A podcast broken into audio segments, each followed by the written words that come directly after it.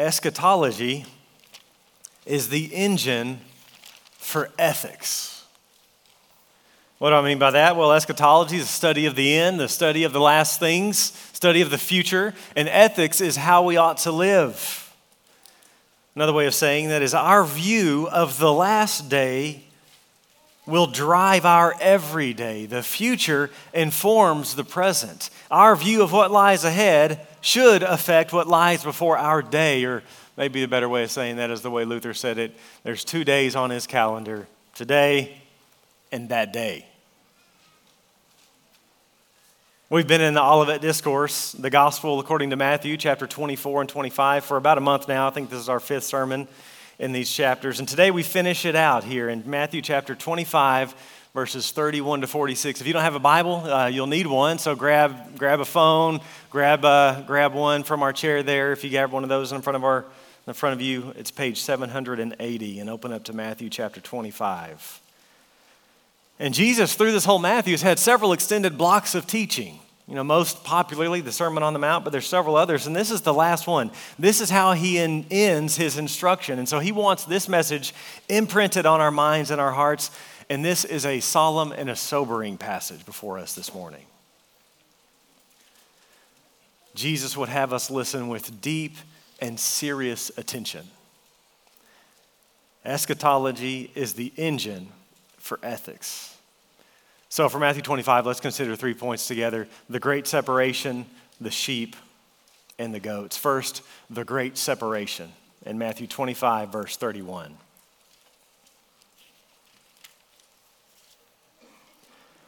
When the Son of Man comes in his glory and all the angels with him, then he will sit on his glorious throne. Before him will be gathered all the nations, and he will separate people one from another as a shepherd separates the sheep from the goats. And he will place the sheep on his right, but the goats on his left. This is referring to the second coming of Jesus. And you may say, wait a minute, wait a minute, Blake, you did a lot of labor early on to show that this language of the coming of the Son of Man is not talking about the second coming, but coming about the destruction of Jerusalem in AD 70. Well, it does in chapter 24, verse 30. That is what it is referring to, where Jesus tells us in verse 34 that all that will take place within a generation. But here, based upon the vocabulary and the context, we know that it's the second coming, remembering that the disciples asked two questions. This whole discourse was launched from the disciples asking two questions. Number one, when will the temple be destroyed? And we saw that basically verses 1 all the way to 35 are answering that question. When will the temple be destroyed? And then Jesus changes the subject to answer the second of the disciples' question in verse 36 the end of the age, the second coming. And so that's where we've been starting in 2436 all the way to the end of the discourse where we're at this morning in 2546. And that judgment, though, on Jerusalem was a preview of the judgment he's talking about now, a preview of the judgment to come. And so here we see very clearly the context as final judgment. And notice who is the judge? The judge is the enthroned Son of Man. The judge is the Lord Jesus Christ. Jesus will be the judge of all nations. The one who came, as we saw at the beginning of this gospel, in a manger, is now enthroned with all authority, and all the world will be gathered before him. The lowly baby has become the determiner of destinies. Paul, as he's preaching to a bunch of pagans, basically, in Acts 17, Mars Hill, people who had no background, no Jewish background at all, here's the way he concludes his sermon. Acts 17, verse 30. The times of ignorance God overlooked, but now he commands all people everywhere to repent because he's fixed a day on which he will judge the world in righteousness by a man whom he has appointed.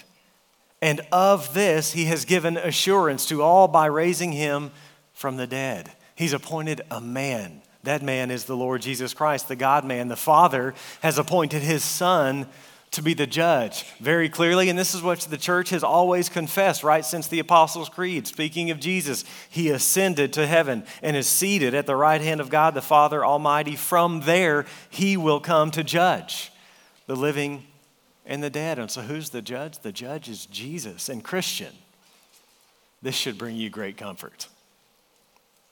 Jesus will be our judge. The king who will judge wears a crown made of thorns that he wore as he was bearing the penalty you and I deserved. Our judge is our Savior. And so for Christians, this is not a day of dread, this is a day of delights. Jesus says there's going to be a great separation between those who are in Christ and those who are outside of Christ, between the sheep and the goats, between the righteous and the wicked. There's going to be this great divide, a very clear demarcation. Someone has said that the world can be divided into two classes those who divide the world into two classes and those who do not. And we need to hear this the Lord Jesus Christ clearly divides the world into two classes. There will be a great separation on that day. Charles Spurgeon said, not one goat will be left among the sheep, nor one sheep with the goats. There will be no middle company in that day. And let's not realize this is very offensive. You know this to inclusive contemporary culture. But the Jesus of the Bible, the only real Jesus, taught an exclusive message. You know, sometimes Christians are called arrogant, bigoted, for holding this. And a good response is to say, Look, I didn't say it. And you can't blame Christians for taking Jesus seriously. You can't blame followers of Christ for following, following Christ and all that he said. And he very clearly taught this. We didn't write it, we just delivered it. It's actually an act of humility. I'm not saying it on my own authority, I'm saying it on his. I believe him. And this Gospel of Matthew, as we've seen, it's been filled with this clear division between those who are for Christ and those who are opposed to him right from the earliest chapters. Let's flip back with me. Go back to Matthew chapter 7. Let's look at the Sermon on the Mount. The conclusion of the most important sermon ever preached. Look at Matthew chapter 7, verse 13. This message will have not been new to his hearers here in Matthew chapter 25.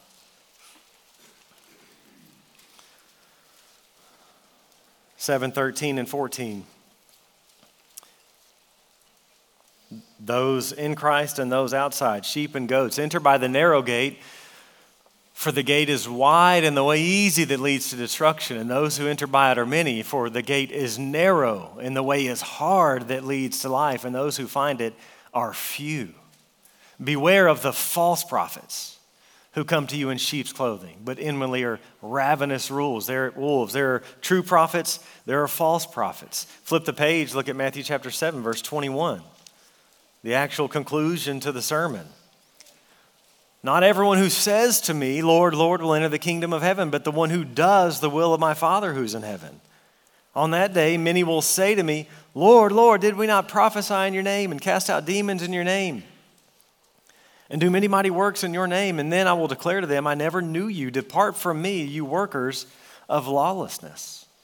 Everyone then who hears the words of mine and does them will be like a wise man who built his house on the rock. And the rain fell, and the floods came, and the winds blew, and the and beat on that house, but it did not fall because it had been founded on the rock. And everyone who hears these words of mine and does not do them will be like a foolish man who built his house on the sand, and the rain fell, and the floods came, and the winds blew and beat against that house, and it fell, and great was the fall of it. Flip over to Matthew chapter 10. Verse 32.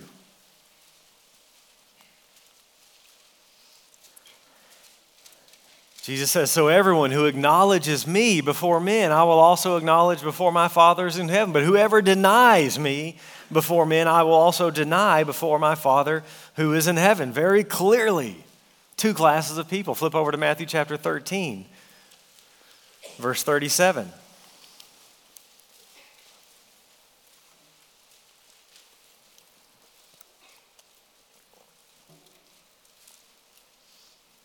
He answered, The one who sows the good seed is the Son of Man. The field is the world, And the good seed is the sons of the kingdom. The weeds are the sons of the evil one. And the enemy who sowed them is the devil. The harvest is the end of the age, and the reapers are angels. Just as the weeds are gathered and burned with fire, so will it be at the end of the age. The Son of Man will send his angels. They'll gather out of his kingdom all causes of sin and all lawbreakers and throw them into the fiery furnace. In that place there will be weeping and gnashing of teeth. And then look down just one more, verse 47 of chapter 13. Again, the kingdom of heaven is like a net that was thrown into the sea and gathered fish of every kind. When it was full, men drew it ashore and sat down and sorted the good into containers, but threw away the bad. So it will be at the end of the age. The angels will come and separate the evil from the righteous and throw them into the fiery furnace. In that place, there will be weeping and gnashing of teeth. A clear demarcation, a clear separation. The message of Jesus is an exclusive one. But when you think about it, every view is exclusive. Every religion is exclusive, and even every secular view is exclusive as well. You can't escape it. For example, the modern view, what could we call it? The modern tolerance view is really a new definition of tolerance, not the historic definition of tolerance. Another sermon for another time. But the modern tolerance view says that the only acceptable view is that all views are acceptable. It's an exclusive claim. You can't get around it. It rubs against all of history, it rubs against every religion of the world. Relativity relativizes itself. The only real heresy today is the belief in the existence of heresy. You can't escape it, though. You can't escape capital T truth. Absolute truth. You can't escape it. As Francis Schaeffer used to say, people just, you keep bumping into reality even as you try to evade it with your words. So there will be a great separation. Two, the sheep the sheep. Look at verse 34, back to Matthew 25.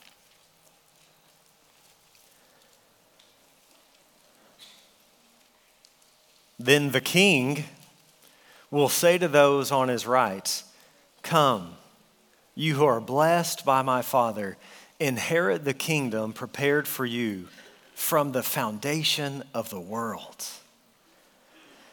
Jesus invites his people, he invites his children. He says, Come. Come, you who are blessed by my Father. The people of Jesus are blessed. They're the opposite of cursed. Because we know where this story is going in just a few short chapters, it's heading to the cross where he's going to bear the curse on our behalf that we might be blessed. And so now we stand blessed. Now, because of Christ, we're blessed. We enjoy God's good favor. And strikingly, Jesus is talking about himself here. He's the judge. He's the enthroned Son of Man. And here he calls himself the King. Did you catch that? The King will say, Come, you, blessed by my Father. Inherit the kingdom prepared for you from before the foundation of the world. Jesus is claiming that God is his Father and that he will be the judge. The king says we will inherit the consummated kingdom because we're children. Children receive an inheritance. No one earns an inheritance, children receive an inheritance. And what is our inheritance? Ultimately, our inheritance is the whole world redeemed. Eden was a pointer towards the tabernacle, the temple, Jerusalem, ultimately to the whole world redeemed, the new creation. That's what we're heirs of because we're co heirs with Christ. Flip back a few chapters to Matthew chapter 19, verse 28.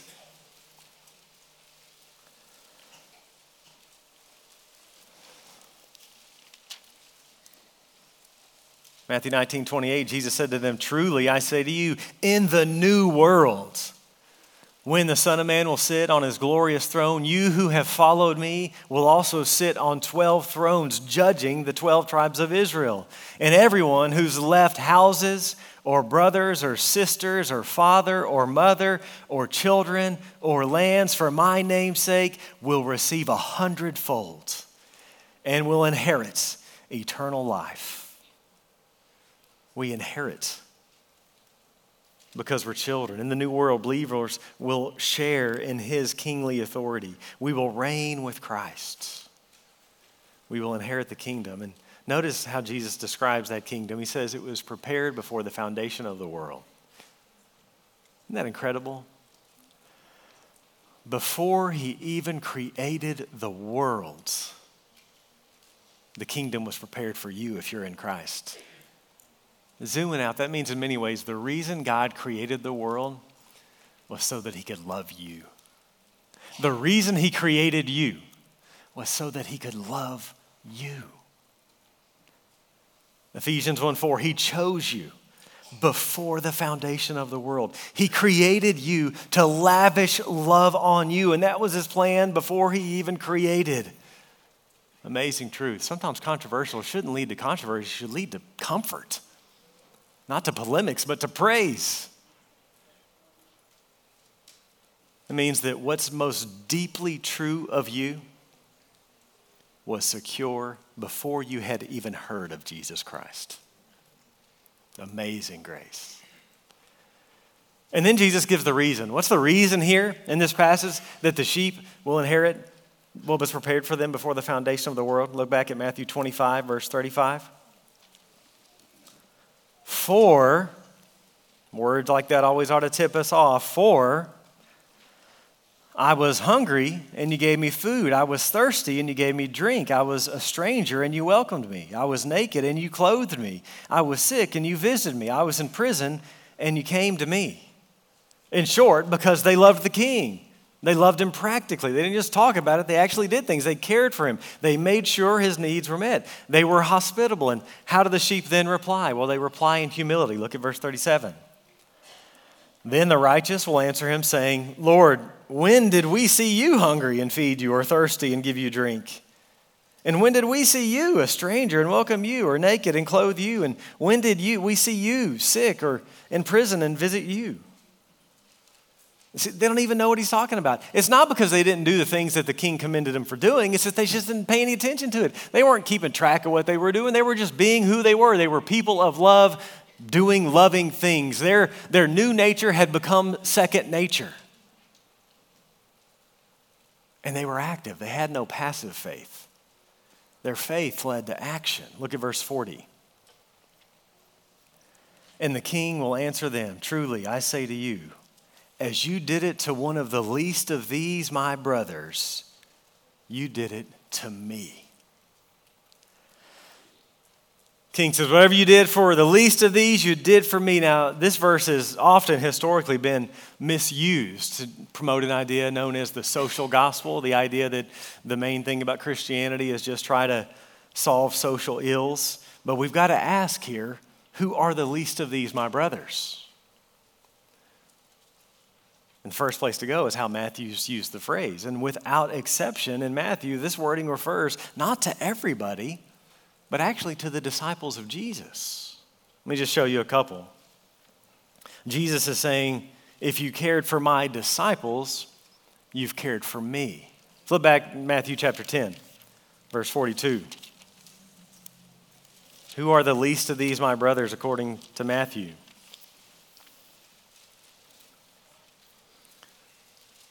It's not to say that the church should not care for the world, by no means, but that's just not what this verse is talking about. Matthew 10 42. And whoever gives one of these little ones even a cup of cold water because he is a disciple, truly I say to you, he will by no means lose his reward. Flip over to Matthew chapter 12, verse 46.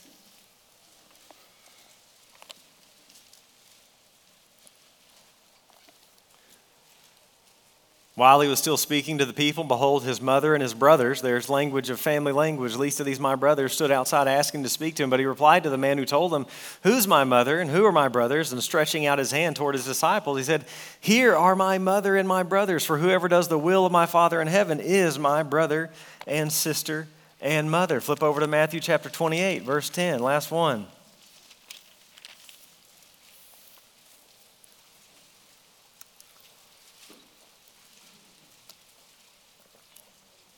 Then Jesus said to them, Do not be afraid. Go and tell my brothers to go to Galilee, and there they will see me.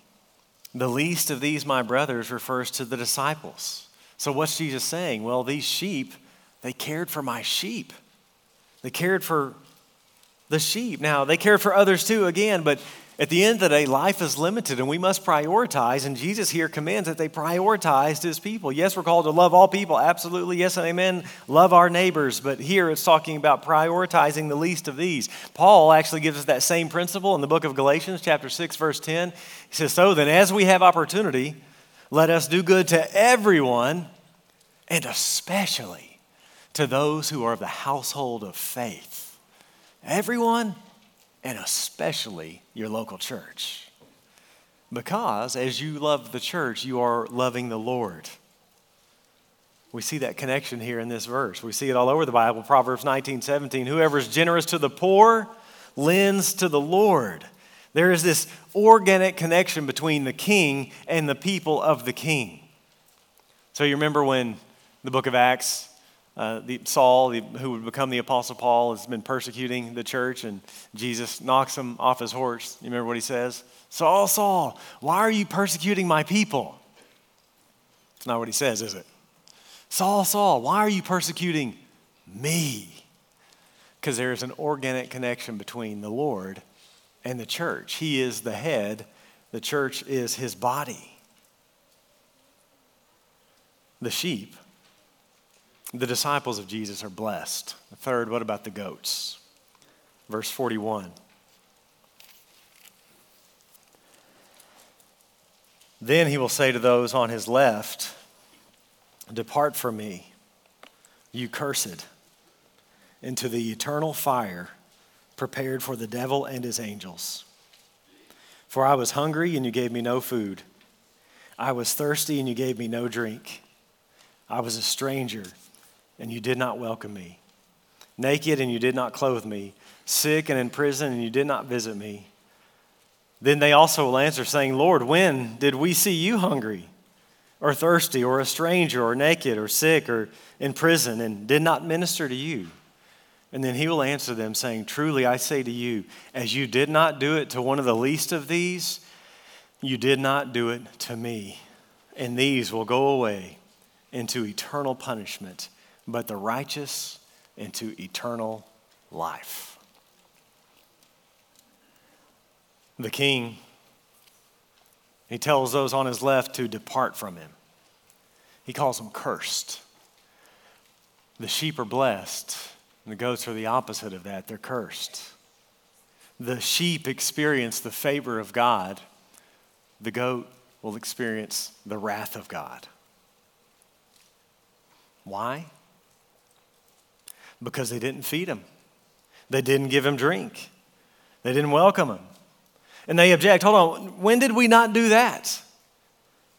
And Jesus says that as they did not do it for followers of Jesus, they did not do it for him. They're judged for their lack of love towards Christians. They're judged because of their lack of love towards the disciples. Because Jesus and his church go together. To mistreat Christians is to mistreat Christ. And so the goats will go into eternal punishment, but the righteous to eternal life. Eternal punishment. Jesus teaches it so crystal clearly. Hell will be a terrible, terrible place, really indescribable inconceivable, eternal pain, never ending sting. Only the company of the wicked forever, only the company of the self centered forever. The never ceasing reminder of neglected opportunities. The never ending reminder of the spurnings of the invitations of Jesus Christ the spurning of his mercy. Nothing to look forward to. Darkness. It's described as hearing the sound of the gnashing of teeth. Agony. Total separation from God and all good. Eternal conscious torment. Hell will be terrible. So terrible that sometimes Christians in the name of trying to be helpful, try to air condition hell. They try to soften the teaching. Say it won't be real. Or maybe it'll only just be a purgation, or maybe it'll only be temporary, it'll just be annihilation. Jesus says eternal punishment. If heaven is eternal, then hell is eternal. It's right there lumped together in verse 46. And I realize this is hard. And hell's a big problem for a lot of non Christians. They can't accept a God who would dare send anyone to eternal conscious torment. It's one of the hardest truths. But here's what we want to ask questions with our unbelieving friends. At the end of the day, it's actually good news on a number of levels. The all good, the one who only is all good, the all good God will make things right eventually. And I think deep down, when people are honest, we all have this sense of justice. All people long for justice to some degree or not. I mean, this week, you can pick something every week. This week, it was the tragedy in Nashville. Pure evil. And when something like that happens, most people long for a sense that it be made right. That's just this week. What was last week, the week before? People who've been harmed, especially, people who've been hurt, don't want a God who's just going to wipe injustice away. They long for justice.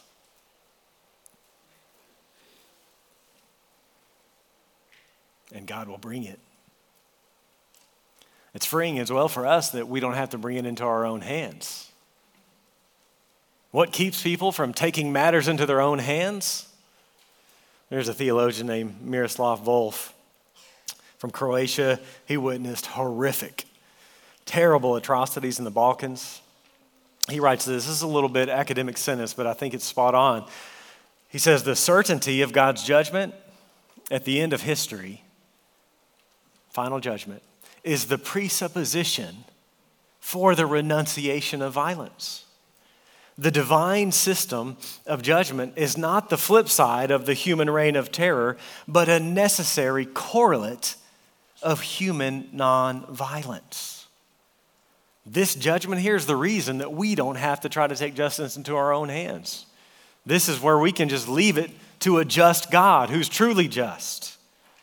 We don't get wrathful, we leave it to God's wrath, Romans 12. He will take care of all injustices. He says, Vengeance is mine. So, friend, if you're here and you're not a Christian, I would just urge you to consider the claims of Christ before you this morning. It's not an accident that you're here. What if you're wrong? What if he's right? The consequences could not be more weighty. The Lord Jesus Christ here, he cannot be dismissed, he cannot be ignored. You can't remain neutral toward him. He demands decision. And you can't just dismiss him. Yeah, I, I like Jesus. He's valuable as a teacher, right? You know, C.S. Lewis has helped us. He doesn't give us that option here. He's either a liar, he's a lunatic, or he's Lord. You hear the things that the Lord Jesus Christ is saying here? That he's the king that all nations will stand before, that the Creator God is his Father. He's either lying about that, or he's crazy, or he is who he is. And I just would urge you to consider his words. He's the only man who's ever walked out of a tomb. You can count on this. You can count on these words. This will come true. You will stand before him, probably sooner than you realize. Trust him. May the judge become your savior. Judgment is coming and it will be the great leveler. It'll be the grand equalizer.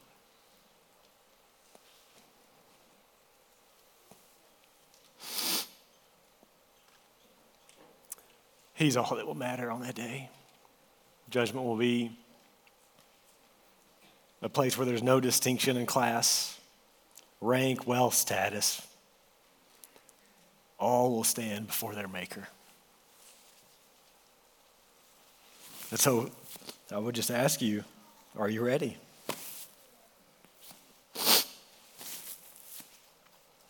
The most important question of your life is which side will you be on?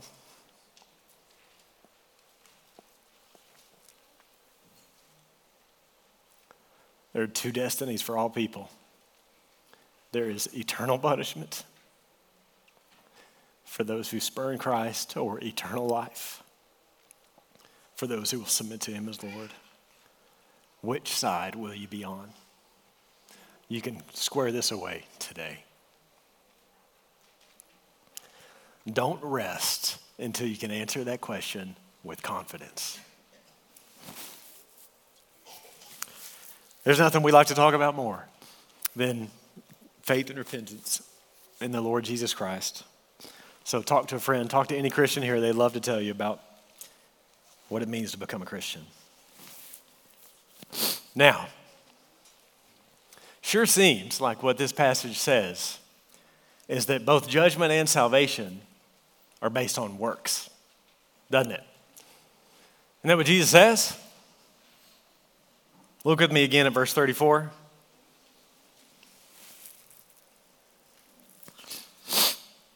Then the king will say to those on his right, Come, you who are blessed by my Father, inherit the kingdom prepared for you from the foundation of the world, because you did these things, you fed me, you visited me, all these things, right? Or look over at verse 41. Then he will say to those on his left, Depart from me, you curse it into the eternal fire prepared for the devil and his angels. For, because, he gives the reason, I was hungry and you gave me no food, I was thirsty, and you gave me no drink. He gives the reason for the inheritance. He gives the reason for the judgment. And it's things they do, isn't it? Here's how J.C. Ryle says it, commenting on these verses The question to be ascertained will not merely be what we said, but what we did. Not merely what we profess, but what we practice. And it's not just this passage, and it's not just Jesus. Let me just read a few more. 2 Corinthians 5:10. For we must all appear before the judgment seat of Christ, so that each one, he's talking to the local church in Corinth, each one may receive what is due for what he's done in the body, whether good or evil. Romans 2 6. God will render to each one according to his works. Galatians 6 7. Do not be deceived. God is not mocked. For whatever one sows, that will he also reap. For the one who sows to his own flesh will from the flesh reap corruption. The one who sows to his spirit will from the Spirit reap eternal life. I could go on and on and on and on. So, what gives? Are we saved by works after all? Was the Protestant Reformation all for naught? No. I am a capital P Protestant. I had the five solas on my groom's cake. True story. True story. One of which is sola fide, faith alone. We are justified, declared in the right by faith and faith alone, not works and not faith plus works. So, what's going on here? Well, it's vital to get two things right. First, we need to understand the distinction between evidence and basis, and we need to understand the nature of saving faith. So, first, the distinction between evidence and basis. Good works are necessary for salvation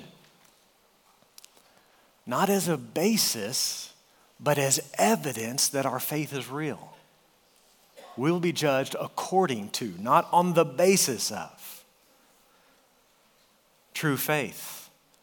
The New Testament says it again and again. We're judged according to works, not the basis. This is super important. This is crucial. What is the sole basis of our salvation? Solus Christus, another one of those solas. Christ and Christ alone. Christ crucified for sinners is the sole basis for our salvation. We do not contribute anything, we don't add an iota to the basis of our salvation. As Edwards put it, the only thing we contribute is the need for salvation. But there must be evidence that we've actually been born again. There must be evidence that we're actually saved. And evidence is what we're seeing here. Evidence is works, it's obedience, it's a transformed life. Listen to a few passages. 1 John chapter 2, verse 3, which is really written to know am I a Christian or not? We'll read some more verses from it a little bit later, but he says this, and by this we know that we've come to know him. How do we know that we've come to know the Lord? By this we know that we've come to know him if we keep his commands. People who know the Lord keep his commands.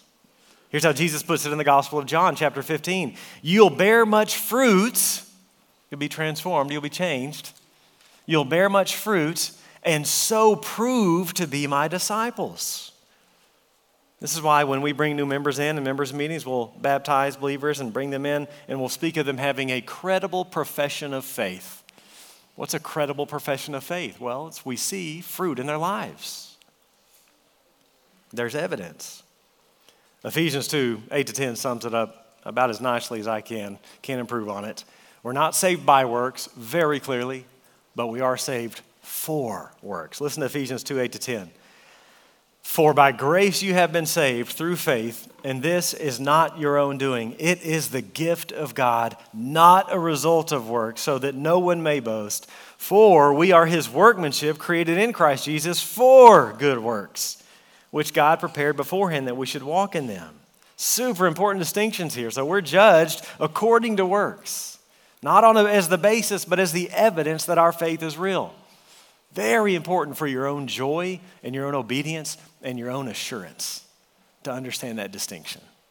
And then, second, really related, it's the nature of what saving faith is. What is faith? Well, faith is not what you think, faith is more than what you think. Faith is more than just intellectual assent. Yeah, I believe these facts. I believed those facts most of my life. I was unregenerate until 18 years old. It's more than just mental assent. True saving faith will go public in a transformed life. True faith will work. Galatians 5 6. All that matters is faith working through love. Here's how Spurgeon put it We are sure that no one is saved by works, but we are just as sure that no one is saved without them. We're justified by faith alone, but not by a faith that is alone.